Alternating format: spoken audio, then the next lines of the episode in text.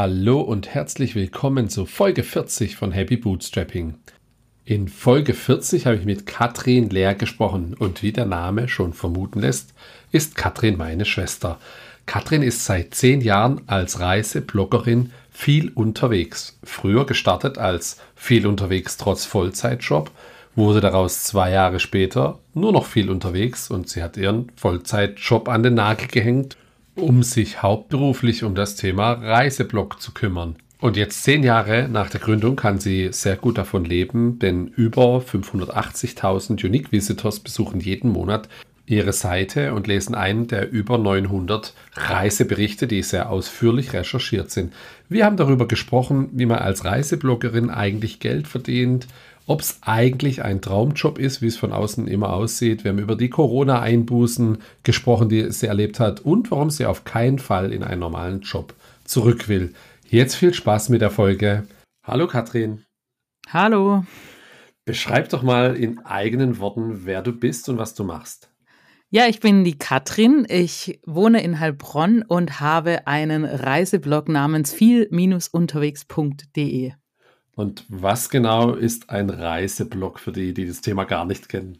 Ähm, für die, die das Thema nicht kennen, es ist eine Webseite über Reiseberichte, Reisetipps und Tricks und äh, viele Bilder und Eindrücke von meinen Reisen.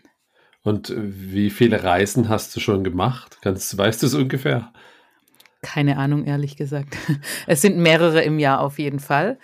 Ähm, ja, also ich war jetzt außer der Antarktis, war ich auf jedem Kontinent schon einmal mindestens. Es werden pro Jahr weniger Reisen, dafür reise ich länger. Das heißt, es werden weniger Berichte, aber ausführlichere Berichte, würde ich jetzt mal sagen. Okay. Und wie groß ist viel unterwegs? Wie viele Artikel gibt es? Wie viele Besucher? Ähm, ich habe ungefähr 860, 70 Artikel online gerade. Und äh, jetzt gerade frisch äh, aktualisiert. Ähm, ich habe eindeutige Besucher, nennt man das, sind es äh, über 578.000. Und das heißt, ähm, es werden ungefähr 880, 885.000 Seiten pro Monat gelesen. Also das ist eine ganze Menge an Besuchern. Das schaffen ja viele nicht mit einem Blog, sage ich mal. Mhm harte Arbeit, viel Leidenschaft und äh, ja, also viel unterwegs ist einer der, ich sage immer, meistgelesenen authentischen Reiseblogs in Deutschland, im okay. deutschsprachigen Raum so. Und kannst du ein bisschen was zu der äh, Höhe der Umsätze sagen? Wie, wie kann man davon gut leben? Ich kann mittlerweile sehr gut davon leben. Es kommt natürlich immer darauf an, auf die Jahreszeit, was für eine Art Blog das ist. Ähm, ich habe immer Monate, wo, wo ich weniger verdiene. Es kommt auch immer darauf an, ob ich ähm, Anfragen habe, dass ich Artikel schreibe, ob da gute Anfragen dabei sind, ob ich Anfragen bekomme für Kooperation von Destinationen oder Reiseanbietern von, von Marken, dass ich für die auch Videos und ähm, Bilder erstelle neben Texten, dann kann ich sagen, mache ich, mache ich nicht. Ähm, je nachdem kann ich das selbst auch ganz gut steuern, wie viele Einnahmen ich habe, wie viele ich nicht habe und ähm, genau. Ich glaube, zum Thema, wie genau das funktioniert, kommen wir später noch. Kannst du uns mal ein bisschen erzählen, wann du damit angefangen hast? Wie lange gibt es viel unterwegs schon? Wie bist du zu dem Thema gekommen? Wie bin ich zu dem Thema Reiseblog gekommen? Das ist eine ganz lange Geschichte. Ich bin ursprünglich Grafikdesignerin, habe ja zwei Brüder, einer davon bist du. Mhm. Ähm, der andere Bruder ist Software-Ingenieur, heißt glaube ich. Er ist Programmierer, auf gut Deutsch gesagt, hat äh, früher bei Jimdo gearbeitet und äh, ja, durch euch beiden war ich immer sehr ähm, am Internet nah dran schon, als es, als es das erste Internet überhaupt gab. Ich hatte eine Webseite, auf der ich über alles Mögliche geschrieben habe. Und äh, irgendwann sagte der andere Bruder, jetzt probier doch mal Jimdo aus und habe da irgendwas zusammengeklickt hatte natürlich den Vorteil, dass ich zwei Brüder hatte, die mir dann immer irgendwie geholfen haben, wenn ich wieder irgendwas äh, zerschossen habe, auf gut Deutsch gesagt. Also mein Blog war schon sehr oft offline. Jedenfalls hatte ich dann so eine Webseite, habe rumprobiert und erste Erfahrungen gesammelt und irgendwann ähm, hatte ich eine kleine Krise im Leben, habe neue, neue Ziele mir gesetzt und habe mir beim Bouldern äh, zwei Radiusköpfchen, also das sind die Ellbogenknochen gebrochen, hatte zwei Gipsschienen, saß zu Hause, mir ging es nicht gut und habe eine Reise zu dem Zeitpunkt mit einer Freundin geplant. und habe recherchiert und habe festgestellt, es gibt Blogs, die gehen nur übers Reisen. Dachte ich ja, klar, kann ich auch. Habe da gelesen, nur der wurde zum, für Flugtickets eingeladen irgendwie. Dachte ich, geil, Geld sparen. In Agenturen, wer vielleicht auch in einer Werbeagentur groß geworden ist, weiß, da wird nicht so wirklich viel Geld bezahlt. Man arbeitet viel für wenig Geld. Also es hat sich das super angehört. Ich habe mir kurz ein Logo gebastelt, habe eine WordPress-Seite mit Hilfe meiner Brüder aufgesetzt und habe dann von diesem allgemeinen Blog damals hatte ich schon Berichte von Kuba und New York online und die habe ich dann darüber gezogen. Das war dann so der Geburt meines Reiseblogs quasi. Und so hat sich das dann entwickelt. Wann war das? Ähm, das war 2013. Der Blog ging dann im August, ich glaube am 1. oder 3. August online. Und äh, schon nach wenigen Monaten hatte ich erste Einnahmen und das war auch Zufall, weil genau du warst die Person damals, die mir gesagt hat, du hast da was über New York, diesen New York Pass, es gibt Affiliate-Programme. Dann musste ich mir erstmal erklären lassen, was Affiliate-Programme sind. Ja, da machst du so eine ID hin, du meldest dich bei einem Programm an und wenn jemand über deinen Link was bucht, dann verdienst du damit Geld. Habe ich gemacht, habe da aber nicht reingeschaut und drei Monate, vier Monate später gesehen, oh, 72 Euro habe ich eingenommen. Ja, wie geil. Lad euch zum Essen ein. Und das war dann so das erste Mal, dass ich verstanden habe, dass man mit sowas auch irgendwie irgendwas verdienen kann. Habe dann Amazon eingebaut und ja, so hat sich das dann irgendwie entwickelt. Und zwei Jahre später konnte ich dann, naja, noch nicht ganz davon leben, aber es war dann so weit, dass ich im Job nicht ganz zufrieden war und ja, du und der andere Bruder mich ermutigt habt zu sagen, also wenn ich jetzt dann, wann sollst du dann kündigen? Und ähm, zum Missfallen der Eltern habe ich dann im Dezember 2015 war mein erster Tag ja in der Selbstständigkeit, die ich nie wollte. ich erinnere mich, früher war das Motto viel unterwegs trotz Vollzeitjob. Mhm. Das hast du dann quasi aufgegeben. Was war so initial die Idee? Du hast, glaube ich, anfangs immer viel, wie optimiere ich Urlaubstage, sodass ich trotz Vollzeitjob eben viel unterwegs sein kann, richtig? Genau, genau. Also die, die, die ersten zwei Jahre waren dann so erstmal die 30 Tage im Konzern, wo ich dann irgendwann danach, davor noch war, vor der, zwischen meinem letzten Arbeitgeber, ähm, konnte ich Überstunden abfeiern quasi. Dann hatte ich da schon mehr Urlaub zur Verfügung. Dann kam damals Bloggerreisen, nannte sich das. Das sind wie Pressereisen. Da wird man eingeladen von Destinationen mit einer Gruppe von anderen Bloggern, ein Land zu erkunden oder eine Stadt zu erkunden, eine Region zu erkunden. Dann kamen da plötzlich aber so viele Anfragen rein, so viel Urlaub hatte ich gar nicht. Und dann habe ich natürlich alles optimieren müssen und habe mich dann auch das erste Mal getraut, ähm, unbezahlten Urlaub anzufragen. Was in der heutigen Zeit jetzt schon viel üblicher ist, war damals im Konzern absolut äh, undenkbar eigentlich. Ich habe das aber geschafft. Am Anfang war es nur eine Woche, dann waren es mal ein paar Tage mehr und das war dann irgendwie fein, weil die gesehen haben, es funktioniert auch so. Und das waren so, da habe ich dann viel drüber geredet. Und es ist ja auch so, jeder kann jedes Wochenende theoretisch wegfahren. Und wenn es nur ja eine halbe Stunde weiter ist, ähm, von uns Heilbronn ist Heidelberg nah. Man kann sogar mit dem Fahrrad hinfahren. Das sind so lauter kleine Ausflüge. Und dazu ermutige ich die Leute und sage, es muss nicht immer USA, Kanada, Australien sein. Es kann auch hier ein kleiner, ein kleiner Tapetenwechsel sein, genau. Mhm. Und äh, du hast jetzt gerade gesagt, äh, du bist dann ein bisschen über zwei Jahre später, hast du gekündigt, hast angefangen, wie, wie haben die Leute reagiert in deinem Umfeld und in der Firma, dass du das war ja damals auch noch recht neu, dass man dann von sowas leben kann. Mhm. Also unsere Mutter hat erstmal geweint, weil das sind ja die Nachkriegskinder, für die war Sicherheit immer sehr wichtig und ähm, das war so das Denken, mit sowas kann man ja kein Geld verdienen. Die spinnt da jetzt rum irgendwie. Heutzutage ist sie der größte Fan, verteilt überall Visitenkarten, wo ich so ein bisschen ausbremsen muss. Aber damals war das ich glaube, das ist wie, wenn jemand sagen will, er will Rockstar werden oder sonst was. Das sind so Berufsbilder, die nicht, nicht no normal sind in der Gesellschaft. Jetzt wird es ja immer normaler, so diese Art digitales Nomadentum, sage ich jetzt mal. Jeder kann flexibel auf der ganzen Welt arbeiten und im Internet kann man Geld verdienen. Aber ich glaube, unsere Mutter hat es heute noch nicht verstanden, was Affiliate-Programme sind. Ähm, es ist schon schwer, das greifbar zu machen. Auch Freunde, die sagen immer, ach, du hast alles richtig gemacht, aber die wissen gar nicht, was, wie viel Arbeit dahinter steckt. Nur meine wirklich besten Freunde, die mit mir schon mal auf so einer Reise waren, wo ich sage, okay, ich recherchiere jetzt wirklich für den Blog auch Ähm, die wissen dann, wenn wir dann nach Rom fahren, das war so ein Beispiel, das geht morgens los und endet dann nachts um elf oder sowas. Und die müssen da sehr viele Schritte zu Fuß gehen mit mir und sehr viele Dinge sich anschauen, sehr viel Essen probieren. Die wollen immer mit mir reisen, die sagen, okay, wenn du. Ist ja gar kein Urlaub.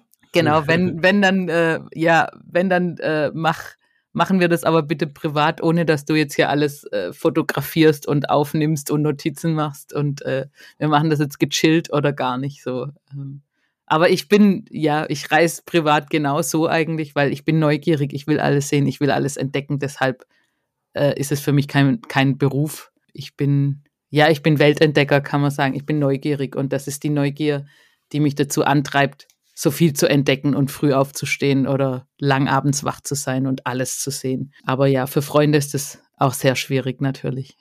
Wie viele Länder hast du im Lauf der Jahre gesehen? Hast du da eine Übersicht? Ja, es gibt viele, die zählen ja. Ich zähle eigentlich gar nicht. Ich habe eine App, weil wir manchmal vergleichen, weil man ja immer denkt, wir hätten so viele Länder gesehen. Ich gucke da mal rein, wenn ich sie jetzt finde. Ich glaube, das waren so 60. Also es sind weniger, als man denkt. Ähm, ja, 60 Länder sind es. Okay. Also, ja. Wie genau sieht der Beruf Reisebloggerin aus? Für viele ist es ja der Traumjob. Wenn man, wenn man dich auf Instagram verfolgt, dann sieht man, du bist ständig unterwegs und äh, man sieht dich meistens nicht arbeiten, sondern du teilst dann Erlebnisse. Äh, kannst du mal ein bisschen erzählen? Du hast jetzt Recherchieren angesprochen. Wie läuft sowas ab, wenn du, wenn du dir eine Destination raussuchst, wo du, wo du hinreist? Vielleicht am Beispiel, wo du zuletzt warst? Wo ich zuletzt war. Okay, ähm, ich komme jetzt eigentlich fast frisch von Island zurück. Island Färöerinseln war ich jetzt insgesamt zwei Monate mit meinem eigenen Camper. Ähm, das sieht dann so aus, dass ich ja anfange, Bildbände anzugucken, vielleicht Dokus zu sehen. Ähm, bei Island habe ich den Vorteil, dass ich isländische Freunde in Island habe beziehungsweise deutsche Freunde, die seit Jahren dort im Sommer arbeiten oder Freunde, die schon da waren, die wir dann auch noch Tipps geben. Und äh, dann mache ich mir eine Google Maps Karte, trage da alles ein. Da wir mit dem Camper unterwegs waren, habe ich auch nach Campingplätzen ähm, recherchiert, habe mir die auch markiert, dass man immer, wenn man abends müde ist, dass man dann schauen kann, wo ist der nächste zum Übernachten. Überlege mir, welche Wanderungen ich gerne machen würde, welche Sehenswürdigkeiten. Ich bin da jetzt zu wenig Fotograf, dass ich sage, okay, ich muss um die und die Uhrzeit dann da sein, dass das Bild perfekt wird. Da bin ich erstmal so, ich will erleben und entdecken. Und da ich jetzt mittlerweile ja so lang reisen kann und unterwegs auch arbeite, ja, bin ich dann auch sehr spontan vor Ort, wenn dann einer sagt, äh, ja, dieses vor Ort haben wir total umgeplant dann teilweise, haben die Fähre auf die Färöerinseln nochmal verlegt nach hinten. Wir waren dann am Ende nur drei Tage auf den Färöerinseln statt 14 Tage, weil Island war so schön, wir wollten immer weg und wollten eigentlich noch viel mehr uns ansehen. Und dann waren wir auch da sehr spontan und wenn man dann Glück hat und Freunde hat, die wieder Freunde haben, die da sind, die dann sagen, jetzt lass uns nicht nochmal zum zweiten Mal zum Vulkan gehen, ich zeige euch das Hochland, ich habe das entsprechende Auto ich zeige euch Orte, ähm, die habt ihr noch nicht gesehen und die sehen auch nicht viele, weil ich war schon 27 Mal jetzt hier, ich kenne mich aus und dann bin ich da natürlich sehr dankbar dafür und äh, mich muss man da nicht zweimal fragen, da bin ich sofort dabei. Also das ist auch sehr viel Spontanität eigentlich mittlerweile. Und wie viel Zeit hast du vorab dann in die Recherche gesteckt von so einer Reise? Das kommt eigentlich immer ganz unterschiedlich drauf an. Also bei Island war ich jetzt schon habe ich schon, ja, so zwei, drei Monate vorher, vielleicht ja sogar schon länger. Wir haben eigentlich im Januar die Fähre gebucht und dann wusste ich, im Juli, im Juni geht's los. Man liest immer mal wieder was drüber, macht sich Notizen, speichert sich Artikel ab, ähm, liest dann zwischendurch wieder. Aber im Alltag kann ich mich da jetzt gar nicht äh, 24 Stunden darauf einlassen. Das ist immer mal wieder so häppchenweise. Genau. Und wie viel Material entsteht so auf so einer Reise? Du hast ja Kamera, Handy, Drohne und so weiter. Wie, wie, wie kann man sich das vorstellen? Mm, genau, also das technische Equipment ist ähm, ja sehr, sehr umfangreich, vor allem wenn man mit dem eigenen Fahrzeug unterwegs ist und nicht wie bei einer Air, wenn man irgendwo hinfliegt, aufs Gepäck achten muss. Ich habe einen Laptop dabei, ich habe externe Speicherplatten dabei, zwei kleine. Ähm, da wird alles doppelt nochmal gesichert. Ich habe eine Kamera dabei, eine Vollformat von Sony. Ähm, ich habe äh, eine Actioncam dabei für Unterwasseraufnahmen, weil wir auch schnorcheln waren. Ich habe eine 360-Grad-Kamera dabei gehabt. Ich habe eine Drohne dabei gehabt. Und äh, ja, ich habe, glaube ich, über 8000 Fotos gezählt von den ja, zwei Monaten jetzt. Und Videos kann ich jetzt gar nicht sagen. Da könnte ich viel mehr machen und auch mal was schneiden, aber ich fokussiere mich wirklich zu, ich sage jetzt immer 98 Prozent auf den Blog und auf die Artikel und alles andere so Begleiterscheinungen. Aber ja, das ist sehr viel, sehr viel Eindrücke und äh, Material, das da mitgekommen ist jetzt nach der Reise. Und hast du dann während der Reise schon angefangen, Artikel zu produzieren oder dir das aufzuschreiben? Das man erlebt ja dann, ist ja jetzt kein zwei Wochen Urlaub, wo ich dann eine Woche später weiß, was ich war, sondern du musst ja das auch irgendwie schon dokumentieren, sodass du es einfacher hast, einen mhm. Artikel oder mehrere Artikel dann zu produzieren oder schreibst du tatsächlich das dann auch schon während der Reise? Um, diesmal war es so, dass äh, wir hatten am Anfang mal zwei Wochen Dauerregen. Da habe ich mich dann auch hingesetzt und äh, schon angefangen, einen Artikel zu schreiben über die ganzen Campingplätze. Die habe ich alle aufgelistet, wo wir waren, welche wir gut fanden. Das habe ich unterwegs dann schon gemacht und ich, wir haben uns auch immer Notizen gemacht, wo wir übernachtet haben. Also speichere ich dann auch in Google Maps ab ja, ich mache eigentlich immer Notizen, weil oder fotografiere Infoschilder ab mit Preisen, Öffnungszeiten oder sowas, dass es dann auch viel einfacher ist, später die, die ähm, Infos wieder zu finden, wenn man zurück ist, weil an alles denkt man vor Ort natürlich auch nicht dann. Und mir fällt zu Hause auch immer noch sehr viel ein beim Schreiben. Also die Artikel werden dann immer länger und länger und länger, wenn ich denke, ach, ich schreibe den jetzt mal kurz runter. Das funktioniert bei mir nicht, weil ich packe da echt immer alles rein. Und ohne Notizen zu machen, äh, geht es auch nicht. Also, ja. Wie viele Artikel fallen dann aus so einer zweimonatigen Reise raus? Bist du wahrscheinlich gerade noch mittendrin? Also, wie, wie läuft sowas ab? Ja, ich überlege mir dann, über was ich gerne schreiben würde. Also natürlich über alle besuchten Orte. Da gibt es irgendeinen Reisebericht in irgendeiner Form jetzt, weil zwei Monate ist natürlich sehr lang. Ähm, es gibt Artikel über, wir haben eine dreitägige Wanderung im Hochland gemacht, zum Beispiel der Loyavea Track heißt der. Ist einer der schönsten Wanderwege weltweit, kann ich jedem sehr empfehlen. Da wird es auf jeden Fall eine Wander äh, einen Artikel drüber geben. Allgemeine Tipps, wenn man jetzt mit dem Wohnmobil hinfahren will. Also ich mache da schon mir eine Liste, über was ich alles gerne schreiben würde. Oder wenn wir jetzt eine Tagestour gebucht haben, ähm, weil wir selbst nicht ins Hochland mit meinem Auto fahren konnten und wir die echt cool fanden, dann schreibe ich da auch drüber, weil das will ich natürlich dann auch anderen empfehlen, sagen, hey, da kommst du wirklich nur mit einem super Jeep hin. Also das sind diese super höher gelegten Jeeps, die gibt es bei uns, glaube ich, gar nicht. Ähm, ja, weil die Furten da so tief sind durch das Wasser, wo man durch muss, dass du da wirklich mit ganz, ganz, ganz speziellen Autos nur reinkommst. Und äh, das will ich natürlich auch meinen Lesern dann ans Herz legen, so eine Tour zu machen. Und da werde ich dann auch drüber schreiben. Aber da kommen bestimmt so 10, 15 Artikel, werden da schon aus Island jetzt rauskommen. Aber ja, kommt drauf an, wann die nächste Reise jetzt startet, wie viel Zeit ich jetzt habe zum Schreiben. Weil ich bin jetzt niemand, ich bin kein Journalist, der jetzt mal kurz an einem Tag einen Artikel runterschreibt und die Bilder dann drin hat. Das dauert bei mir alles ein bisschen länger. Schreibst du dann mehrere Artikel parallel? Wie, wie diszipliniert man sich da selber, sowas zu machen, wenn man jetzt äh, vollgepackt mit Erlebnissen von der Reise zurückkommt? Ja, das ist sehr schwierig und ich bin da, glaube ich, so das, äh, das berühmte ähm, äh, kreative Chaos. Ähm, ich bin ein kreativer Mensch und das ist, äh, glaube ich, auch so ein bisschen mein Problem. Theoretisch habe ich einen Re Redaktionsplan eine Excel-Tabelle, eine ganz einfache Excel-Tabelle, wo alle Artikel drin sind, also wirklich alle URLs. Da steht auch drin, wann ich den das letzte Mal aktualisiert habe, ob es eine Jahreszahl drin ist, welches mein Hauptkeyword ist, für das ich ranke. Das habe ich mir irgendwann mal rausgesucht, weil manchmal sind es ja ganz andere Worte, über die man gefunden wird in Suchmaschinen, wie man selbst auch denkt. Das ist so dieses zehn Jahre Learning jetzt mittlerweile. Ähm, und dann schreibe ich mir alle neue Artikelideen rein und sammle die auch. Auch wenn ich jetzt mal eine Idee habe zu ähm, zum Beispiel Navigationsgeräte für Wanderungen oder Fahrrad. So, wir, wir fahren ja auch gern Mountainbike und so und jeder von uns hat ja irgendeine Art Navigation da dran. Wollte ich mal Tipps schreiben, welche Navigeräte es da gibt und welche wir jetzt so privat auch im Einsatz haben oder welche ich auf Reisen dann dabei habe wie ich meine Wanderungen aufs, das so, so ganze Ideen einfach, die schreibe ich da alle mal rein und gucke dann irgendwann mal, was für ein Suchvolumen hat das überhaupt? Und eigentlich sollte man das dann so machen, wenn man hauptberuflich davon leben will, dass man die Artikel zuerst schreibt, wo man potenziell die meisten Besucher kriegt. Bei mir ist es leider nicht so.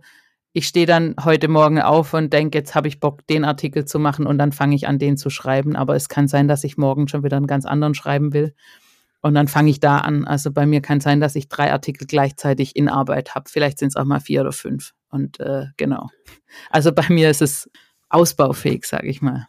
Okay. Stichwort Artikel, wie dann, das hört sich ja schon ein bisschen nach Prokrastinieren an. Wann kommst du an den Punkt dann von so einem Artikel, wo du sagst, hey, jetzt will ich ihn bis morgen, bis zum Freitag, bis zum Sonntag fertig und online haben? Hast du selber so Deadlines? Musst du sich da austricksen oder wie läuft das ab? Hm, ich habe mir schon so To-Do-List-Apps, wo dann drin steht, wann ich den gerne fertig hätte. Aber oftmals kommt viel Unvorhersehbares dazu als Bloggerin, sei es jetzt eine Anfrage zu einem Podcast wie jetzt von dir, ein Radiointerview da oder ähm, ja, irgendwelche Anfragen, wo ich dann Infos zu mir geben muss, wenn jemand will, dass ich einen Artikel zu einem Thema veröffentliche, wo ich überlegen muss, habe ich da Lust drauf, ist das ein cooles Thema, muss ich ein Angebot schreiben. Das sind dann auch wieder gleich ein, zwei, drei Stunden, die dann weg sind und da muss ich dann halt einfach so flexibel sein, zu sagen, ja, okay, dann wird der Artikel heute nicht fertig, dann wird er halt erst morgen oder übermorgen fertig. Das ist aber auch so ein Learning, dass man sich selbst nicht zu sehr unter Druck setzt, weil ja, der Blog existiert ja weiterhin, ob der Artikel jetzt einen Tag früher oder später kommt. Ähm, solange ich ihn in, in, einer Woche fertig habe, ist es dann für mich okay. Ähm, weil ich gemerkt habe, dass ich auch abends Feierabend machen will, in Anführungszeichen, ähm, und nicht bis um 10 am Rechner sitzen will oder bis um 11. Das war früher so, aber das mache ich mittlerweile gar nicht mehr. Ähm, das ist auch wichtig, glaube ich, als Selbstständiger. Ja, es ist einfach so, wenn man selbstständig ist, man ist ja immer, wenn man nicht, also wenn ich nicht am Reisen bin, und ich habe keine Termine, dann sitze ich meistens am Rechner. Und da habe ich mich, glaube ich, in den letzten zwei Jahren äh, stark verbessert darin, das nicht mehr so zu machen. Wie genau funktioniert jetzt das, dass man als Reiseblogger Geld verdient? Du hast da Affiliate-Links angesprochen, das ist sicherlich ein Baustein. Du hast äh, Artikel angesprochen, die du schreibst. Kannst du mal erzählen, wie, so, wie sich so die Umsätze verteilen und, und was da so die wichtigen Bausteine sind? Mhm. Also von jedem Blogger, auch von meinen Bloggerfreunden, die jetzt einen Reiseblog haben, ist es unterschiedlich. Jeder hat da seine eigenen ähm, Prioritäten. Bei mir ist es ungefähr schwer zu sagen jetzt. Es kommt halt wieder drauf an, wie viel Jobs ich annehme.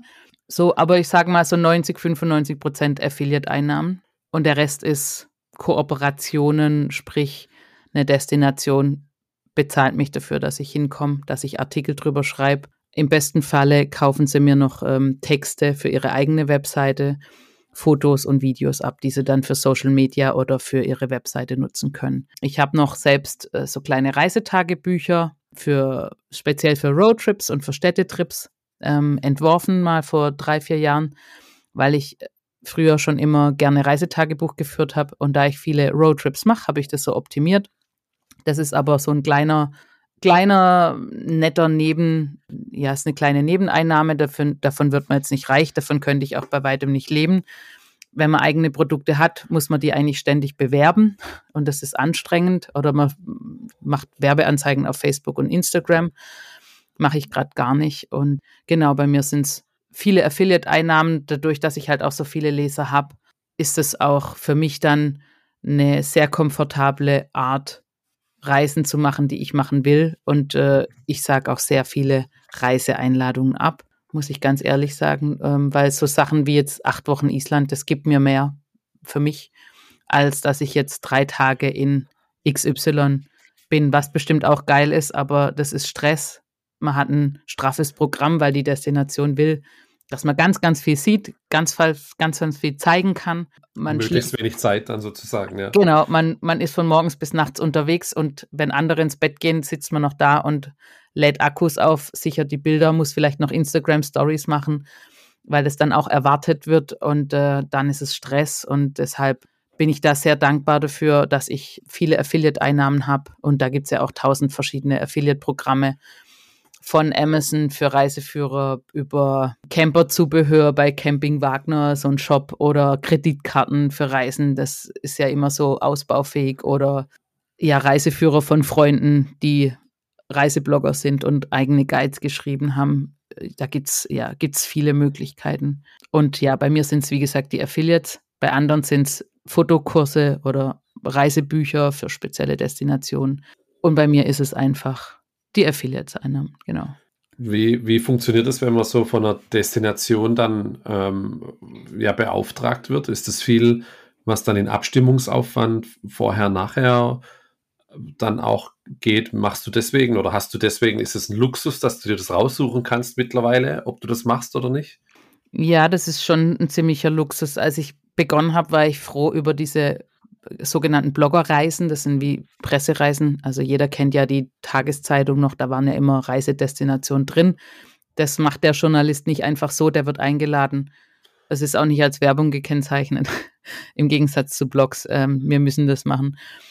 Dann ist es eine Gruppenreise, man wird oft von A nach B gefahren und ist gar nicht individuell unterwegs. Man kann also gar keine Tipps geben, wie komme ich jetzt von da nach da. Aber als Anfang ist es super, vor allem wenn man nicht viel Geld verdient, im normalen Job vielleicht, um sich das alles leisten zu können. Und so kann man erstmal Inhalte sammeln. Ähm, später waren es dann äh, teilweise individuelle Anfragen, sprich, äh, es kommt eine Destination XY auf mich zu und sagt, hey, hast du nicht Lust, das und das zu machen? Du hast doch einen Camper, wir wollen das und das pushen. Die Region kennt noch niemand. Wir bezahlen dich auch dafür. Was würdest du dafür verlangen? Wie viele Tage? Oder es kann sein, dass von vornherein wir auf die Destination zugehen und sagen, ähm, so war es jetzt zum Beispiel dieses Jahr auf der ITB, auf der Reisemesse mit Schweiz Tourismus, ne, also ich nenne es jetzt mal beim Namen, mit denen arbeite ich seit Jahren echt gut zusammen und ich habe mir letztes Jahr ein Elektroauto bestellt und habe hab dann schon gewusst, hey, ich krieg das, wie wär's, ähm, ihr pusht ja immer Zugreisen, aber ihr habt so eine coole Webseite, wo die ganzen Ladesäulen drin sind. Ihr habt so eine tolle Grand Tour of Switzerland heißt es, so eine Panoramastrecke. Ich habe ein Elektroauto, soll man das nicht machen? Und dann kamen die und haben gesagt, ja, geile Idee, machen wir. Und die haben dann ganz gezielt auch gesagt, sie wollen ähm, zwei oder drei Videos waren es, glaube ich, in Hochkant, wo sie für Social Media verwenden können. Sie wollen so und so viele Bilder uns abkaufen. Dann haben wir den fünftägigen, sechstägigen Roadtrip gemacht. Die haben eine Auswahl gekriegt an Fotos, haben sich die Bilder ausgewählt und äh, genau, so haben wir sich dann hat man sich dann geeinigt und diese Dienstleistung wird quasi auch bezahlt dann. Okay, verstanden. Du erzählst mir häufiger auch, dass du dann regelmäßig alte Artikel aktualisierst. Ähm, das sowas, das hat man wahrscheinlich gar nicht auf dem Schirm, wenn man nicht selber in dem Content-Geschäft ist. Wie, wie gehst du da vor und warum muss man das machen? Ja, im Reisebereich ist es so, ich bin immer sehr ausführlich und schreibe Öffnungszeiten rein bei irgendwelchen Sehenswürdigkeiten, bei Touren, was ich bezahlt habe oder Transportmöglichkeiten. Dann, dann ändert jetzt mal das Unternehmen den Namen oder die Webseite gibt es nicht mehr.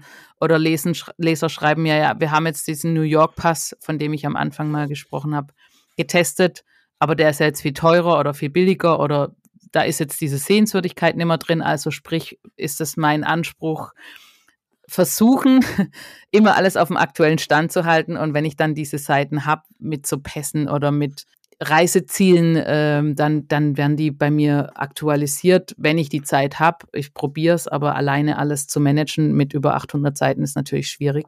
Und ich will ja nicht nur am Schreibtisch sitzen, ich will ja reisen. Aber das ist so mein Anspruch und äh, deshalb habe ich auch diesen Redaktionsplan, in den ich jetzt mittlerweile eintrage, habe ich eine Jahreszahl drin oder nicht. Und äh, ja, ich habe auch so Seiten, ich sage immer, ich bin ein bequemer Mensch, ich probiere mal alles zu optimieren und deshalb gibt es bei mir viele informative Seiten, die ich erstellt habe, weil ich keine Lust habe, jede einzelne E-Mail mit einer Frage zu beantworten. Also sprich, meine Leser schreiben mir, ich habe jetzt im November noch Urlaub, wo kann ich jetzt hinfahren? Und bevor ich jetzt überlege und eine Beratung anbiete, die ja eigentlich ein Reisebüro bietet und nicht ich, schreibe ich dann irgendwann mal einen Artikel mit, ja, meine empfohlenen Reiseziele im November zum Beispiel.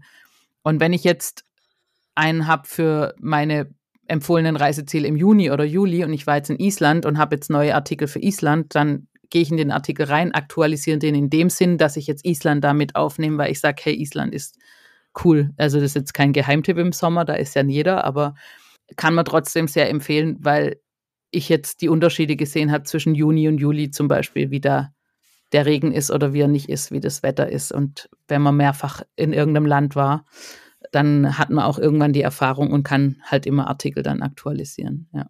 Für viele klingt ja dieses Reisen, so viel wie du das machst, äh, mit 60 Ländern nach dem absoluten Traumjob. Jetzt hast du aber auch schon eingangs gesagt, du arbeitest ähm, teilweise mehr wie, wie in deiner äh, Vollzeitanstellung. Kannst du mal ein bisschen erzählen, wie, wie die andere Seite äh, von der Thema, von dem Reisethema ist? Wie viel Zeit geht da denn rein? Also so der Organisationsaufwand und alles? Oder? Ja, und auch das Produzieren ja. und, und arbeitest du denn dann wirklich mehr wie früher oder wie würdest du das sagen? Es ist schwierig zu sagen, weil was ist jetzt genau Arbeit und was ist jetzt äh, keine Arbeit? Eigentlich ist alles Arbeit. Es sind Recherchereisen, wenn ich reise. Auch ganz wichtig fürs Finanzamt, die ja immer noch behaupten, ich mache Urlaub. Ähm, das ist auch so ein Thema. Also für die Organisation, auch die ganzen E-Mails, die ich bekomme, auch die Leserfragen, die ich bekomme. Da geht weitaus mehr Zeit rein, wie ich mir das jemals gedacht hätte, weil als ich damals dachte, ich, ich habe jetzt gekündigt, ich kann das Vollzeit machen, habe ich gedacht, ich habe voll viel Zeit jetzt zum Reisen und für alles. Aber das irgendwann explodiert. Also je mehr Zeit man hat, umso mehr Aufwände hat man nebenbei. Also diese Buchhaltung, die ich habe, ich muss das ja eigentlich ständig auf dem Laufenden halten, weil sobald ich eine Reise habe, habe ich viele Reisekosten und Ausgaben. Es sind viele Rechnungen, die ich alle verschlagworten muss für meine Buchhalterin, sonst kriegt die noch die Krise. Das ist schon ein Riesenaufwand, das ich nie gedacht hätte. Auch die ganze E-Mail-Flut, die kommt und ähm, es ist Wahnsinn, auch so Artikel schreiben. Ich denke, es gibt Leute, die, denen geht es einfacher von der Hand, aber ich mache das schon sehr ausführlich und gewissenhaft und brauche da schon ewig dran. Also das Reisen ist dann ist so ein kleiner Nebeneffekt, sage ich jetzt mal, weil je mehr und je länger ich reise, umso mehr Arbeit habe ich eigentlich danach, kann man eigentlich sagen. Und was in Deutschland halt nach wie vor nicht unterschätzt werden darf, ist wirklich dieses Finanzamt. Ich kann es nicht sagen. Ich hatte eine Steuerprüfung und ich hatte wirklich keinen Spaß mit der Steuerprüfung, weil es einfach nicht verstanden wird, dass ich einen Job habe, der nach Urlaub klingt und Spaß macht ja, dass ich Spaß bei der Arbeit habe, kann man eigentlich so sagen. Genau. Was ja eigentlich jeder haben sollte, aber es war sehr mühselig und es hat, ja, es hat mir schon fast echt die Lust ge genommen, in Deutschland ein Gewerbe zu haben und auch hier zu leben. Also muss ich ganz ehrlich sagen, das war so letztes Jahr meine, ich meine, du hast es mitgekriegt. Ich habe ja genug gejammert, was da alles kam. Und das war, es war keine schöne Erfahrung, sagen wir es mal so. Ja, verstehe. Du hast auch, wir haben auch damals zu Beginn von Corona intensiv uns ausgetauscht. Das war ja für dich auch ein enormer, ja, ein enormes Einbußen damals, äh, mhm. als dann ja alles heruntergefahren wurde. Kannst du mal beschreiben, was das für dich bedeutet hat? Weil es sind ja auch die Besucher dann weggeblieben, weil die haben ja auch nicht ja. mehr recherchiert. Wie war das damals für dich? Also das Krasse ist, ich habe immer gesagt, als ich mich selbstständig gemacht habe, weil ich bin eigentlich ein absoluter Sicherheitsmensch, deshalb wollte ich auch nie selbstständig sein habe ich dann relativ schnell ganz viel Geld angespart, dass ich gesagt habe, okay, ein Jahr, ich will ein Jahr lang ohne Einkommen überleben können, dass ich mir Gedanken mache oder einen neuen Job suche oder irgendwas, wenn das, wenn ich diesen Block an die Wand fahre. Und irgendwann dachte ich, hey, ich kann den gar nicht an die Wand fahren, der ist jetzt schon so groß und es, was soll jetzt passieren, dass ich so viel Scheiße baue, dass alle Suchmaschinen sagen, dieser Blog ist Müll, der, der rankt gar nicht mehr. Es wird nicht mehr gefunden, die hat keine Leser mehr. Aber als Corona kam, wurde mir von heute auf morgen wirklich innerhalb eines Tages bewusst, scheiße, genau diese Situation ist jetzt da und du hast keine Scheiße gebaut, das ist einfach ein fucking Virus. Ähm, ich hatte pro Monat bloß noch irgendwie so 100 Besucher oder sowas, also es ging wirklich gegen null. Pro Tag, da meinst du? Ja, und das war am Anfang war das sehr frustrierend. Und äh, ich dachte aber noch, naja, das dauert jetzt so zwei, drei Monate, muss ich durchhalten, alles klar. Aber war ja dann relativ schnell klar, das dauert länger.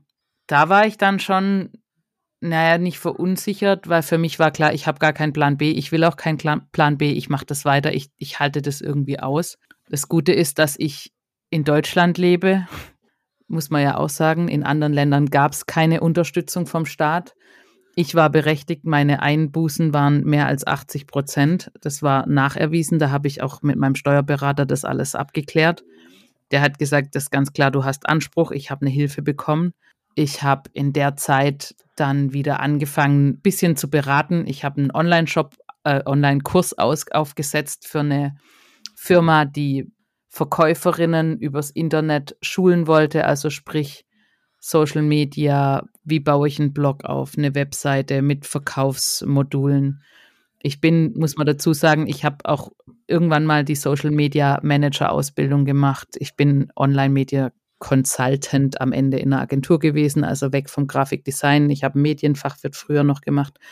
Ich habe das ganze Know-how, habe ich da alles in den Kurs gepackt, habe ich Geld verdient damit. Es war zwar super anstrengend, weil so einen Kurs online aufzusetzen ist natürlich eine riesen Herausforderung, ganz viele Videos zu produzieren, Inhalte zu erstellen, die man ja vorher nicht hatte. Aber das war mal wieder gut, um zu zeigen, ich kann auch noch andere Sachen machen, wenn ich doch irgendwann mal einen Plan B brauche, auch wenn ich den nach wie vor nicht will. Und ich habe mich in der Zeit auch weitergebildet, habe hm, Facebook-Ads-Kurs gemacht bei der bekannten OMR, habe mich mal wieder in meinem alten Job quasi auf den neuesten Stand gebracht, habe mir Mentoren gesucht, für meine Webseite, was ich da, wie ich da besser werden kann.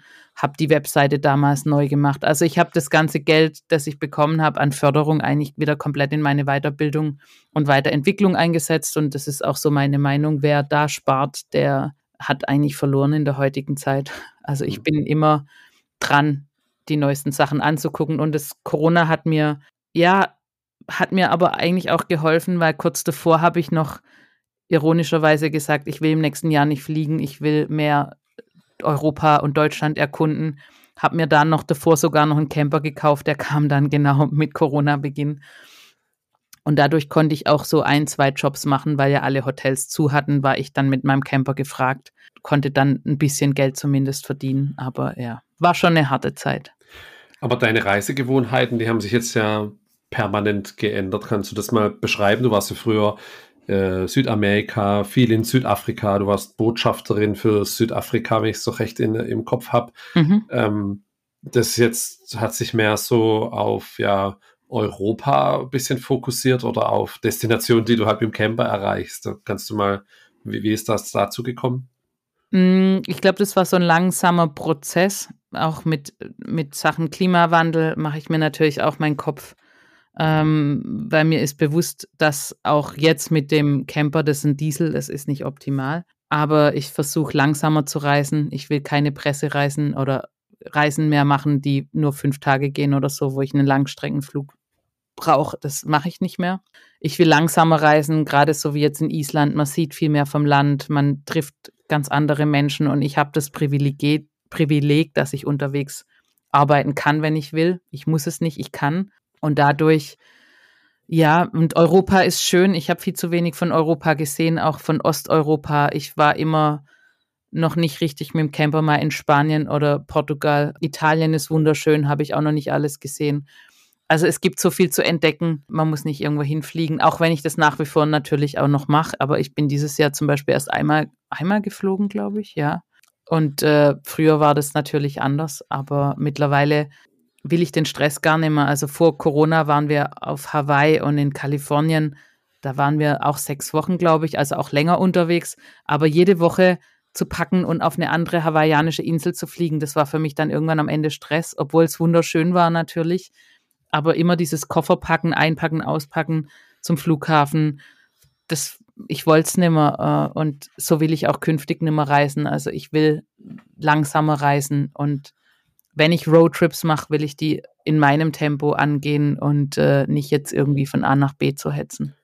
Sehr cool. Also, das wäre jetzt meine nächste Frage gewesen, aber die hast du jetzt schon beantwortet. Wie, wie, ist so der Einfluss von, von AI, was jetzt in den letzten Jahren oder Monaten hochgekommen ist? ChatGPT, so Content-Generatoren auf, auf gerade so, so Reiseartikel. Also, ist das was, was du benutzen tust? Äh, ist das was, wo du sagst, äh, nee, ich muss es selber gesehen haben? Äh, wie verwendest du das schon oder was ist so dein, dein Take da drauf? Mm, natürlich habe ich mir das schon angeguckt oder gucke mir es auch täglich an, weil ich bin sehr neugierig, auch in, in den Belangen, was da so möglich ist, auch mit, mit Bildergenerierung, obwohl ich jetzt nie so eine KI ja, generierte Bilder, glaube ich, für meinen Blog verwenden würde, aber sag niemals nie, weil ich träume davon, dass es eine, eine Google Maps Karte von einem Roadtrip, dass ich das in eine KI eingeben kann und er zeichnet mir eine geile Karte draus. Anstatt dass ich zehn Stunden in Illustrator dran sitze. Ich könnte es selbst erstellen, habe ich ja alles mal gelernt, aber macht gar keinen Sinn. Es kostet mich viel zu viel Zeit. Auch für irgendwelche Recherchen, wenn man weiß, wie man ChatGPT nutzt oder die ganzen anderen Tools, die es da gibt, dann ist es eine geile Sache. Zur Recherche oder wenn man kurz mal was wissen will, wenn man sich kurz mal einen Text zusammenfassen lassen will, ein Buch zusammenfassen will. Also da gibt es ja tausend Sachen auch für Videos, für, für Podcasts, wenn man jetzt keine Zeit hat, was zwei Stunden anzuhören, aber mal ganz schnell Wissen braucht, ist das eine geile Sache. Aber ein Artikel von ChatGPT oder wie sie alle heißen, schreiben zu lassen, das geht gar nicht. Also ich habe es mal getestet, weil ich neugierig bin. Und diese Tools, es gibt viele, ich habe viele getestet, die haben immer so spezielle Formulierungen drin, wo ich schon, wenn ich dir jetzt, wenn du mir jetzt einen Artikel gibst und die Person hat die Formulierung nicht entfernt, also im Reisebereich sind es immer so ein paar Worte. Wenn du die zu oft siehst, dann weißt du, oh Gott, okay, ich lese nicht weiter. Und es bringt auch mir für meinen Blog gar nichts, weil ähm, ich will ja einen einzigartigen Content haben und will meine Erfahrungen aufschreiben und nicht irgendeinen Einheitsbrei, der vielleicht aus den Top 5 Artikeln zusammengezogen wird, den es schon gibt den ich dann nur anders beschreibe. Mir ist wichtig, dass immer mein eigener Eindruck drin ist und dass ich auch, wenn mir jetzt irgendwas überhaupt nicht gefallen hat, dass ich das dann auch reinschreibe. Und ChatGPT kann das ja nicht. Weil es zu positiv berichtet, oder? Nö, das kann man bestimmt auch machen, dass es auch kritisch ist, aber ich will ja, ich will ja meine Ansicht reinschreiben und das ist ja die Leidenschaft, die ich habe. Ich will reisen. Ich will nicht mehr Klicks kriegen. Ich will, ich will reisen. Ich will diese Länder selber entdecken und erkunden und dann drüber schreiben. Und nicht jetzt, ja, wenn jemand zu mir sagt, ja, du musst jetzt über die und die Stadt mal unbedingt schreiben, das ist voll wichtig, da kannst du voll viel Geld damit verdienen. Aber wenn ich nicht da war, will ich da nichts drüber schreiben, weil ich kann ja nichts dazu sagen und bloß, dass ich dazu was online habe, will ich da nichts veröffentlichen. Genau, das ist so. Okay. Ja. Be bevor wir weiter zum Thema Marketing kommen, was waren so die eindrucksvollsten Reisen, die du gemacht hast bisher, so in den letzten Jahren? Du, ich weiß, du warst mal in Peru an so einem Zelt gehangen da, an, an so einem Berg. Du warst jetzt nicht in der Antarktis, aber in der Arktis. Was war vielleicht was vor der Haustüre, wo besonders eindrucksvoll war? Was kommt dir so in, in den Kopf? Oh, das ist immer schwierig zu sagen, so diese Superlativen. Ich finde, es kommt immer ganz, ganz äh, sehr darauf an, mit wem man auch unterwegs ist, wie die Umstände sind, also mit welchen Menschen man Erlebnisse teilen kann. Da hatte ich in Island auch ein paar wunderschöne Tage und Begegnungen, wobei diese Landschaft dort ist sowieso total abgefahren. Ähm, also ich glaube, Europa hat kein so extrem abwechslungsreiches kleines Land wie Island. Kann, konnte ich mich jetzt auch mal davon überzeugen eindrucksvoll ist ganz viel auf der Welt, aber das sind ja meistens dann auch die Reisen, die irgendwelche ganz besonderen Dinge haben, wie Arktis, wo du sagst Eisbären, das Eis, diese Mitternachtssonne da, wenn es 24 Stunden hell ist. Ähm, mit dem Wissen, Eisbären sind vom Aussterben bedroht oder wenn man Polarlichter mal so richtig extrem am, am Nachthimmel tanzen sieht. Also da kam mir die Tränen. Das ist äh, wunderschön. Jetzt in Island, als zufällig der Vulkan ausbrach, wir standen am zweiten Tag sehr weit oben. Und wenn du diese Lava siehst, mit was von der Wucht die rauskommt, der Geruch, dieses Geräusch, es ist unfassbar. Ähm, Japan ist super. Mm, Tadschikistan war ich mal, fand ich grandios, obwohl es ganz karg ist und die Menschen super arm sind. Aber es war eine anstrengende, aber sehr eindrucksvolle Reise, auch die Menschen da zu treffen. Ähm, und ganz oft ist es einfach auch die Menschen und auf Reisen, von Reisen immer wieder nach Hause mitzubringen und zu den Freunden zu sagen, ey, uns geht's gut. Was jammert ihr? Wir haben warmes Wasser, wir haben Bett, wir haben Strom, wir haben Essen und wir sind echt verdammt privilegiert und das ist so das, was die eindrucksvollsten Reisen, glaube ich, auch sind, wenn man sagt, ey, warum jammerst du in Deutschland rum? Es gibt ganz andere Probleme auf der Welt und ja. Okay. Sehr eindrucksvoll, ja. Ähm, Stichwort Marketing. Wie vermarktet man sich als Reisebloggerin? Du hast ja, also was ich immer beeindruckend finde, ist die gute Laune auf Instagram. Das ist sowas, glaube ich, das muss man können. Das wäre jetzt so, könnte jetzt nicht, wenn ich sechs Wochen unterwegs bin, jeden Tag berichten, was, was ich jetzt gerade cool finde, weil man möchte auch doch mal schon seine Ruhe haben. Was machst du da so alles? Instagram, Facebook, Twitter, TikTok, was ist da relevant für dich? Mm, ich sage immer, relevant ist mein Blog. Das habe ich selbst im Griff. Alles andere habe ich nicht im Griff, wenn da irgendwas geändert wird mit der Reichweite oder so oder ja, Social Media, wenn die, die wollen ja irgendwann, dass du Werbeanzeigen schaltest, dass du Geld da reinsteckst, dass du Reichweite hast. Das läuft bei mir alles nebenher. Das ist der Vorteil dann auch, wenn ich eine Reise privat mache, ohne dass da ein Partner dahinter steckt, wie jetzt in Island. Da kann ich machen, was ich will. Und wenn ich mal zwei Tage gar nichts mache, dann mache ich auch nichts. Auch Bilder hochladen, das ist bei mir jetzt auch so unterwegs, zeige ich gern was. Ich nehme die Leute auch gerne mit bei Instagram Stories. Die sind dann automatisch auf Facebook noch mit drin. Aber ich sage auch dann, wenn es mir mal nicht gut geht oder wenn mal was scheiße ist, wenn die Standheizung mal wieder streikt und jemand von uns muss schon wieder unters Auto liegen in den Matsch oder im Regen, dann sagen wir das auch, wenn was kacke ist. Ähm, also ich lobe auch nichts in den Himmel. Ich sage auch, wenn ich Sachen sehe, was die Umwelt, was bedenklich äh, ja Richtung Umwelt ist, äh, dann sage ich das auch in die Kamera, da beschönige ich auch nichts. In Island gab es da auch sehr viel, wo ich noch einen Artikel drüber schreiben will, vielleicht, ähm, was ich nicht gut finde. Will auch den Tourismus mal kontaktieren, wobei mir Freunde, die dort leben, gesagt haben, das ist denen alles egal. Die wollen einfach noch mehr Touristen haben. Ähm, aber mir ist das wichtig, dass ich es trotzdem loswerde ja, Instagram ist eigentlich ganz nice, weil ich bekomme dann oft noch Tipps, wenn wir unterwegs sind, so, hey, geh doch mal noch dahin oder dahin, da gibt's gutes Essen. Finde ich immer echt cool. Da kommen auch viele gute Tipps rum. Und das Feedback ist natürlich auch toll, weil man das dann echt in Echtzeit auch kriegt. Ansonsten mache ich das alles, wie ich Lust und Zeit habe. Also auf Facebook mal paar Bilder und ein bisschen was schreiben. Das war früher mehr, das wird immer weniger. Ich glaube, in Deutschland ist TikTok jetzt relevant, aber das ist mir eigentlich völlig egal, weil das ist nicht meine Zielgruppe. Ich bin da zu alt dafür und ich will auch diese jungen, schnelllebigen Menschen, die es dann nicht schaffen, einen Blogartikel ganz zu lesen und nach zwei Sätzen schon auf äh, E-Mail abschicken oder so gehen und mich mit Fragen, ich sage jetzt mal, nerven, die eigentlich im Text beantwortet sind. Und das finde ich dann schon auch ein bisschen respektlos das äh, ist nicht so meins. Und äh, ich, ja, ich glaube, bei TikTok ist auch mein Problem, dass die Plattform so ein paar Richtlinien missachtet. Das finde ich nicht gut. Und dann schreibst du auch ein Newsletter. Kommt der monatlich aktuell? Ist das regelmäßig oder wie, wie viele lesen den? Ich nehme mir jedes Mal vor, monatlichen Newsletter zu schreiben. Der letzte ist jetzt, glaube ich, aber auch schon wieder über zwei Monate her. Steht nach wie vor auf meiner Liste. Ich will das regelmäßiger machen, aber ich krieg's echt nicht hin. Dazu kommt, dass ich jetzt gerade ein neues Newsletter-Tool suche, weil Active Campaign bin ich jetzt gerade, kennen ja bestimmt viele jetzt, die den Podcast hören. Der Plan wird mir zu teuer für das, dass ich eigentlich viel zu wenig damit mache. Und ich müsste jetzt in den nächsten Plan rein, ähm, der dann wieder teurer ist. Und deswegen bin ich gerade bei alles umzustellen, ist aber nicht auf meiner Prio 1. Deswegen kam jetzt gerade auch kein Newsletter mehr und genau, ich habe auch viel zu spät angefangen, überhaupt Newsletter zu schreiben. Deswegen haben den gerade jetzt, glaube ich, nur so 5000 Leute abonniert. Wie gesagt, können, glaube ich, gerade auch gar nicht mehr rein, weil der Plan erfüllt ist. Steht auf meiner Liste. Aber ja, ich war jetzt wieder eine Woche weg. Deswegen vielleicht nächste Woche dann, ja. Du hast äh, initial mal das Thema Messebesuche angesprochen. Jetzt warst du auf einer Messe, um dir einen Camper anzuschauen, aber du gehst ja auch auf Reisemessen, um mit Destinationen zu sprechen. Wie, wie läuft das so ab?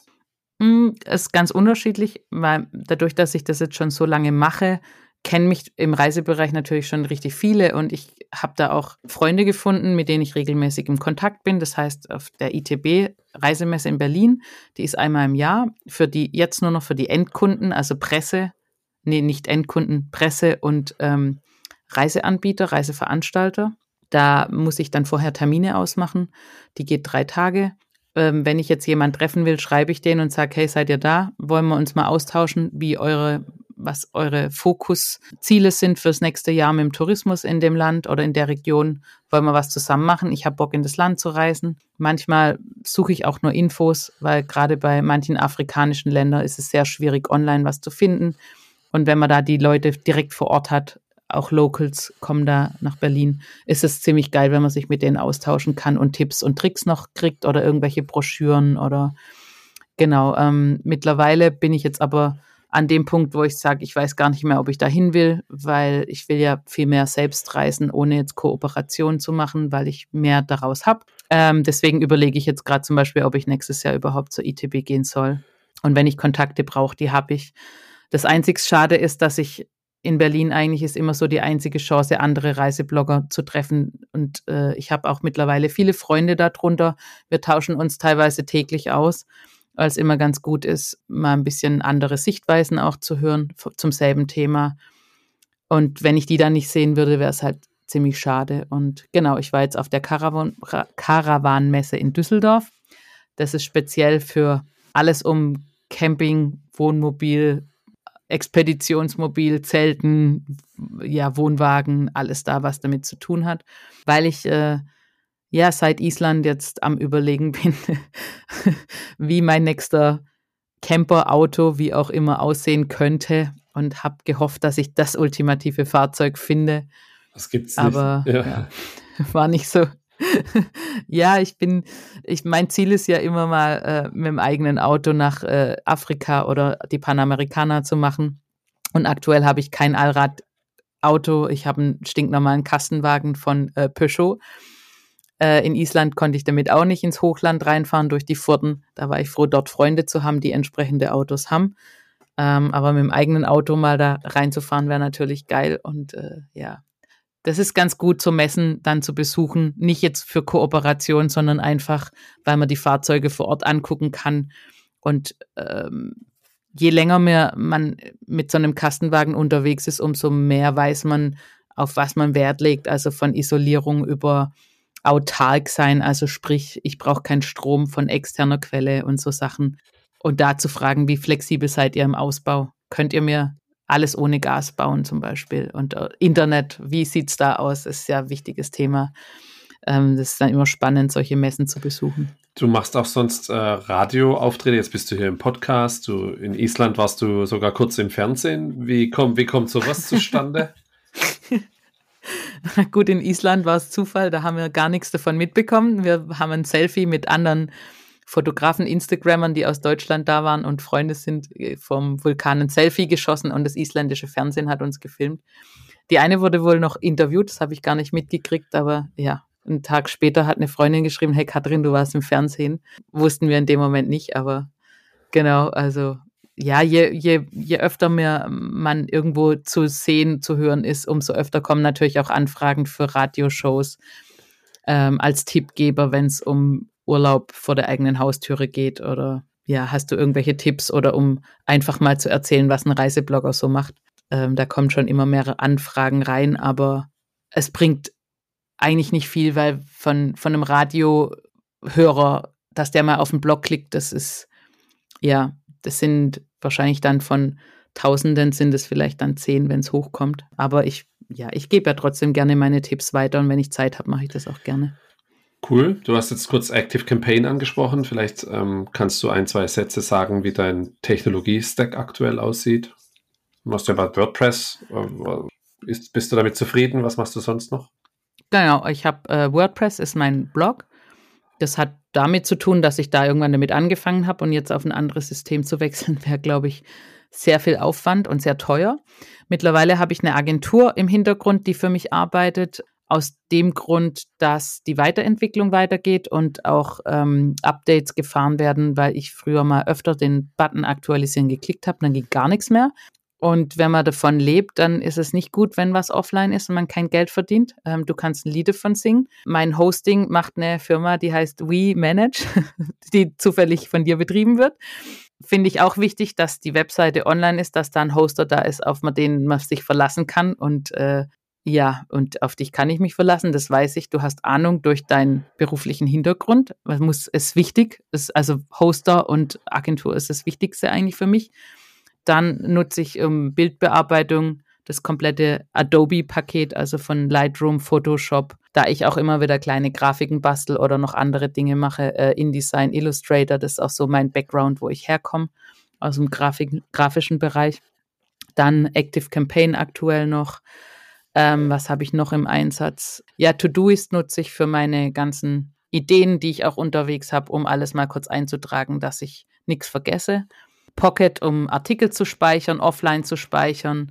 Ulysses nutze ich ganz gerne. Das ist ein Schreibtool, dass ich da meine Texte schreibe. Da kann ich auch on, offline schreiben am, am Laptop, wenn ich mal kein Internet zur Verfügung habe. Das äh, habe ich mir so ein bisschen angewöhnt, dass ich nicht im WordPress Backend direkt schreibe, dass da auch die Rechtschreibfehler raus sind. Was ich jedem empfehlen kann, ist dieses Language Tool, diese Extension für einen Browser, dass man ähm, Rechtschreibfehler angezeigt bekommt, weil man sieht die selbst nicht.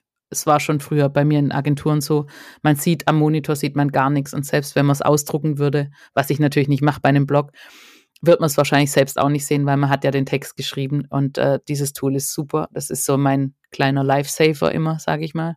Ansonsten Handy für Instagram Stories, Fotos, Notizen für alles. Das ist so mein Gehirn. Ja, das ist es eigentlich so die wichtigsten Tools, die ich so nutze. Drumrum noch für die Webseite Screaming Frog, kaputte Links zu finden. Okay. Ja, ist ja auch schon eine umfangreiche Liste. Ja. Vielen Dank. Ja. Du, du hast äh, initial kurz angesprochen, dass du auch die ähm, Reisetagebücher verkaufst. Du hast auch Kalender schon mal gemacht. Hier hängt einer bei mir noch im Büro. Äh, was machst du noch an sonstigen Projekten? Wo geht die Reise vielleicht hin? Kannst du die Texte internationalisieren auch? Du hast ja da jetzt wahnsinnig viel Content auf Deutsch. Hast du vor, das irgendwie diversifiz zu diversifizieren, was du machst? Die Überlegung ist natürlich immer da, weil auch auf Reisen natürlich sagen alle, er kann es nicht mal ins Englische übersetzen, dann kann ich es auch lesen, was du alles so machst. Das Problem ist erstens, ich habe einen deutschen Namen, viel unterwegs, wird man wahrscheinlich erstmal nicht verstehen auf Englisch, ähm, müsste ich mir wahrscheinlich einen komplett anderen Namen überlegen und dann alles ins Englische übersetzen. Aber da weiß ich nicht, wie das dann funktioniert, weil ich kann mir vorstellen, dass der englischsprachige Markt komplett anders funktioniert als der deutsche. Also sprich, ich müsste die Texte wahrscheinlich komplett anders aufbauen.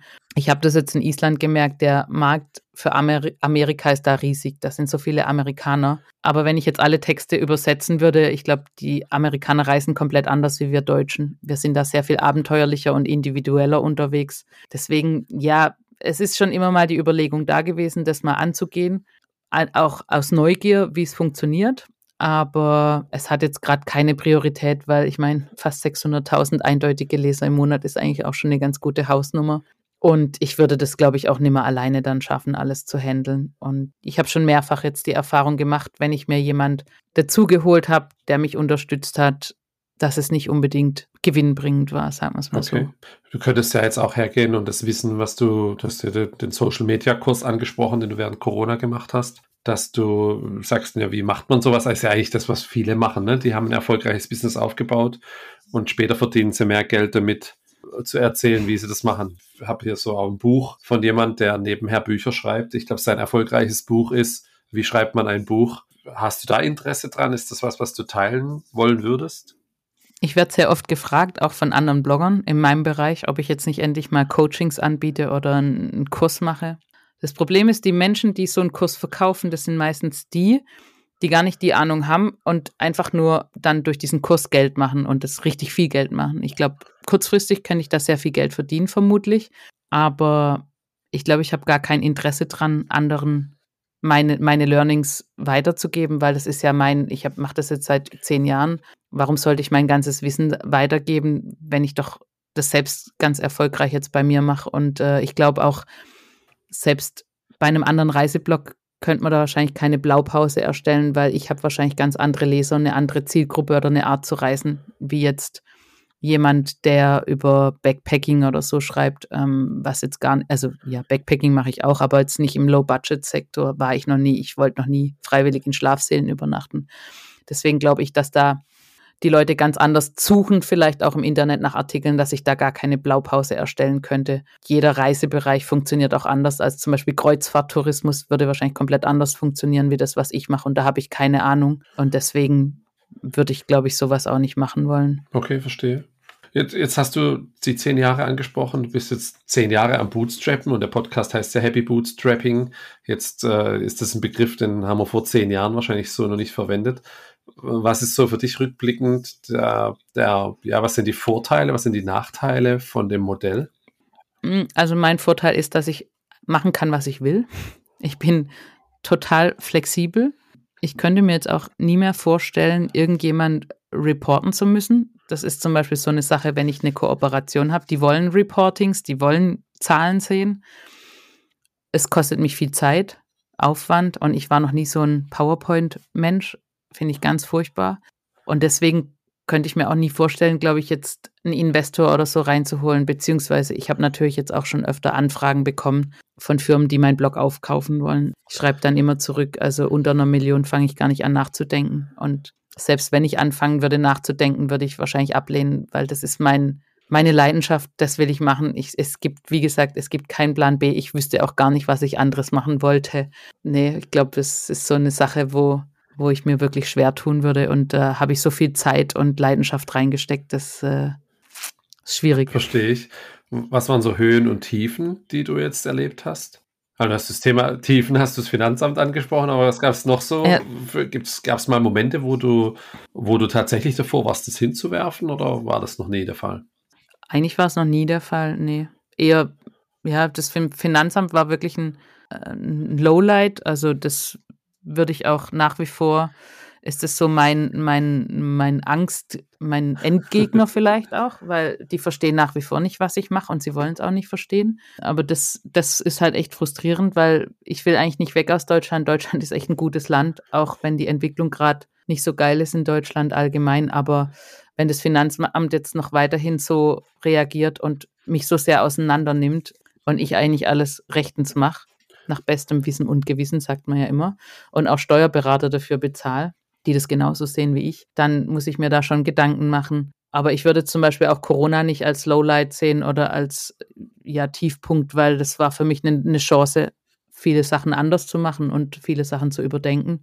Es gibt natürlich auch, wenn man so einen Blog macht und immer mal wieder Freunde mit einem reisen oder für einen schreiben, da gibt es auch immer mal wieder Enttäuschung, die ich auch hatte in den letzten Jahren. Aber die schönen Momente überwiegen einfach und diese Lowlights, selbst das Finanzamt, das ist dann, gerät ganz schnell in Vergessenheit, wenn man, wenn man vor einem aktiven Vulkan stehen kann oder in einer unfassbar schönen Natur ist und ähm, ja, so Momente mit anderen Menschen teilen kann. Das ist einfach unbezahlbar, sowas. Und diese Zeit vor allem zu haben, die ich habe. Und dieses Privileg, einen deutschen Pass zu haben, dass ich überall hinreisen kann, wo ich will eigentlich das ist so das, was ich zu schätzen weiß und das will ich auch nie mehr missen, glaube ich, so dieses, ja. Das sind schöne Worte.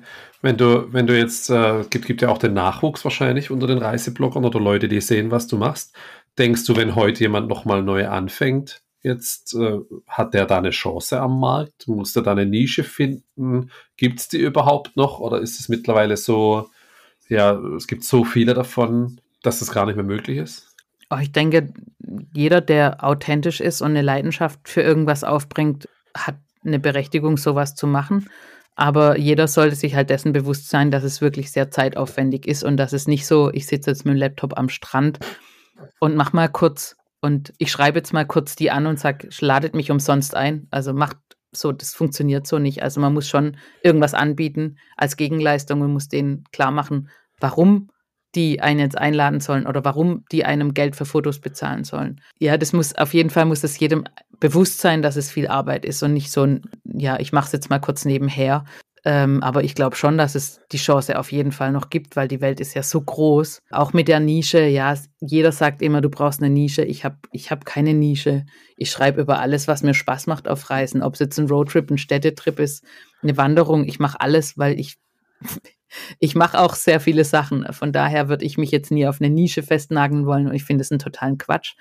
Aber wenn jemand denkt, er will nur übers Wandern schreiben, ist das auch gut und dann kann das auch bestimmt schneller erfolgreich sein in der Nische dann drin. Aber das ist ja dann auch wieder gut, weil man sich diversifiziert vor anderen. Also von daher würde ich niemand sagen, nee, mach das nicht. Also wenn jemand da Bock drauf hat, soll er es probieren, soll es machen. Okay, sehr schön. Das finde ich Einfach mal Einfach machen, machen, wie ja. man so sagt. Cool. Ja. Was sind so deine Ziele noch für dieses Jahr? Was, also Reiseziele? Hast du noch Reise? Jetzt haben wir September. Der Podcast kommt auch Mitte September, glaube ich, raus. Hast du, bist du da schon wieder unterwegs? Was hast du noch vor? Mm, mein aktueller Plan ist, äh, vielleicht nochmal nach Island zu reisen im Oktober. Weil, ja, wir wollen äh, nochmal ins Hochland und ein Freund, der dort arbeitet, hat dann frei. Hat ein Auto da stehen, das dafür gemacht ist und äh, kennt die guten Strecken und da habe ich Bock drauf. Und wenn der sagt, passt, dann werde ich da auf jeden Fall hinkommen. Ansonsten sind gerade so zwei, drei lose Sachen in Planung, aber da kann ich noch gar nichts dazu sagen. Auf jeden Fall mit dem Camper wahrscheinlich irgendwo hinfahren, wo es warm ist. Ähm, wenn ich es im Sommer die letzten Jahre nie geschafft habe, irgendwo südlich zu fahren. Ich war jetzt immer im Norden oben. Vielleicht schaffe ich es jetzt im Winter mal in Süden runter, aber sonst ist jetzt noch gar nichts so wirklich fix. Äh, also dein, Redaktion, ja. dein Reiseplan ist nicht so geplant wie der Redaktionsplan. Du hast jetzt nicht das nächste halbe Jahr verplant. Nee, eigentlich habe ich schon seit einem Jahr gesagt, dass ich im Herbst mindestens zwei Monate nach Japan will, weil Japan ist so das Ding, was ich auch unbedingt nochmal genauer an, ansehen will. Da war ich schon mal vier Wochen und ich lerne auch Japanisch seit einem Jahr. dank Corona habe ich damit begonnen. Aber da ich jetzt in Island so begeistert war und ich die Chance wahrscheinlich habe, nochmal hinzugehen mit einem Freund, der sich auskennt und ich für Japan überhaupt weder nach einem Flug geguckt habe noch sonst irgendwas, ähm, werde ich das wahrscheinlich nochmal schieben und dann nach Island gehen. Also eigentlich war der Reiseplan durch, dass ich sage, okay, ich mache Japan und dann ist Weihnachten, dann bin ich hier. Aber jetzt ist alles anders und jetzt, ja, schauen wir mal. Sehr cool, ich bin gespannt, wo es hingeht. Kathrin, vielen, vielen Dank fürs Teilen deiner Geschichte und für, die, für den interessanten Einblick in die Content-Welt. Sehr gerne und danke, dass ich bei dir im Podcast Gast sein durfte. Klar, sehr gern. Dir einen schönen Tag noch. Vielen Dank. Danke, tschüss. Ciao. Jo, das war auch schon Folge 40 von Heavy Bootstrapping. Bis Folge 40 habe ich damit gewartet, meine Schwester zu interviewen, aber ich hatte ihre Geschichte natürlich permanent auf dem Schirm, da ich sie eine lange Zeit begleite. Schreib mir doch gerne, wie es dir gefallen hat oder wenn du Fragen an Katrin hast, kannst du das direkt an sie machen oder über Instagram. Meine E-Mail hier ist wie immer hallo at happy-bootstrapping.de. Schreib mir da gern Feedback jeglicher Art. Gern freue ich mich auch über Bewertungen oder über Vorschläge für neue Gäste. Und in der nächsten Woche spreche ich mit Matthias und Dima von oscarstories.com, einer AI-unterstützten Gute Nacht-Geschichten-App, mit deren Hilfe du jede Nacht eine individuelle Gute Nacht-Geschichte erzählen kannst. Bis nächste Woche. Ciao.